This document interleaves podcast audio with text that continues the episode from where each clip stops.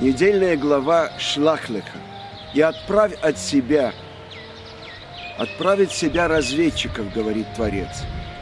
Ведь народ подошел к Моше и попросил его, давайте отправим разведчикам, чтобы они высмотрели для нас землю. И Творец согласился, чтобы они увидели, какая прекрасная эта страна. Я говорил вам, это страна, текущая молоком и медом, а вы хотите проверить? Я не возражаю. Но это испытание. И отправил их Моше из пустыни Паран, по человеку от каждого колена самых выдающихся из них. Все они главы сыновей Израиля. Объясняет это Баалятурим, каждый из них был главой 50. И объясняет Раши, что в начале, когда они отправились высмотреть землю, они были праведниками. Но потом они задумали злое. Кто? Десять из них. И, казалось бы, настолько правильное было их понимание, зачем нам входить в эту землю, нужно будет сначала воевать, потом обрабатывать землю. Ведь здесь, в пустыне, мы все время учим Тору. Зачем нам входить в эту землю?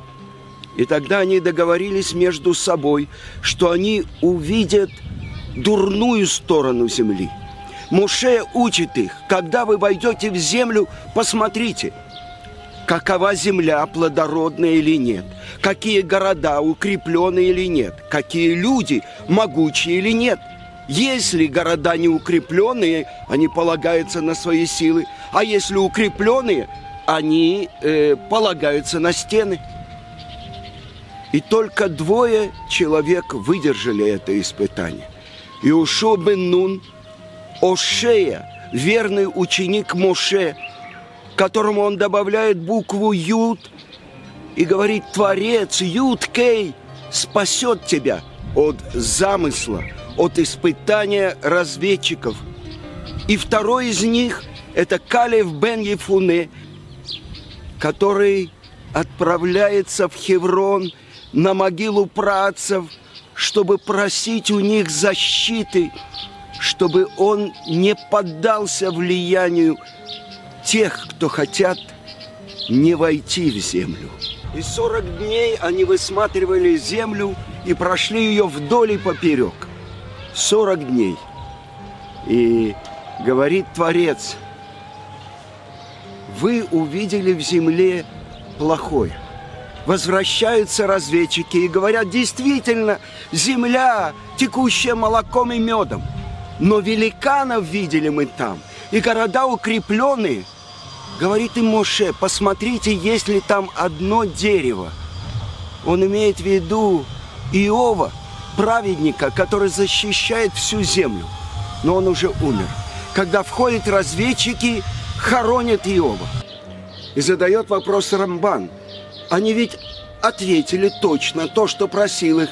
Моше, земля, текущая молоком и медом, все точно сказали то, что просил их высмотреть Моше, но они добавили от себя одно слово. Эфес, только могучий народ, который населяет эту землю.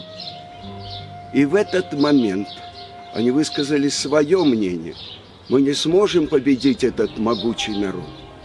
И вот в этот момент – выступает Калеб бен Ефуне. И что он говорит? Только это сделал нам Бен Амрам. И все думают, он вместе с разведчиками. А он говорит, он рассек перед нами море, он спустил нам ман. Давайте войдем в эту землю, которую обещал нам Творец. Эти люди, это как хлеб. Защита отошла от них. И какая разница? Большой хлеб, маленький хлеб. Лахмейнухем. То есть они наш хлеб, мы их победим. Только не бунтуйте против Творца. Даже если бы эта земля была на небе, мы бы сделали лестницу и поднялись бы на небо, чтобы взять ее.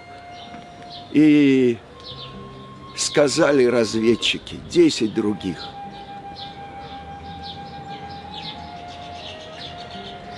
этот народ, Хазакху Мимену, он сильнее его. То есть они сказали, что этот народ сильнее самого Творца.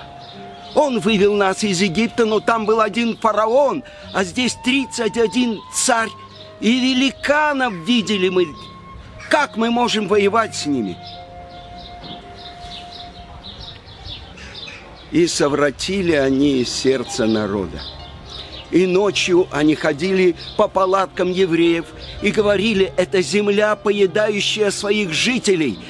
Это великаны, и они мрут, как мухи. Как же мы сможем войти в эту землю? И совратили ваши братья сердца всего народа Израиля. И плакала вся община в ту ночь. Нас убьют, а наши жены и наши дети попадут в руки кнаанийцев. И Творец пишет, что был вынесен приговор, что вся община, все те, кто были перечислены от 20 до 60 лет, умрут в пустыне, потому что не поверили Творцу. И все самые страшные события нашей истории – происходили именно в этот день. Они вернулись накануне 9 ава, в ночь 9 ава плакала вся община, и Творец сделал, что самые трагические события происходят в нашей истории именно в этот день.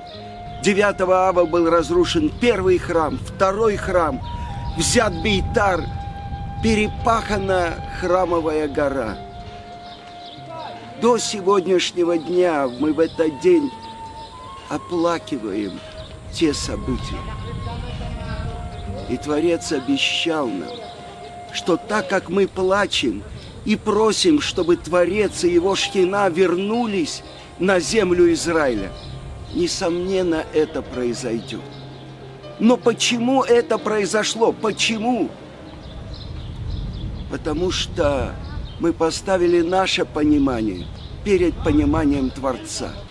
И тогда открывается, что вся эта глава учит нас одному. Спросили у моего учителя Равыцка Казильбера, как получить трепет и страх перед Творцом.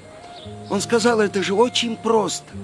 Каждое мгновение, чтобы человек спрашивал себя, что в это мгновение хочет от меня Творец – это называется Ират Шамай. И это то, что не хватало этим людям. И за это мы платим до сегодняшнего дня.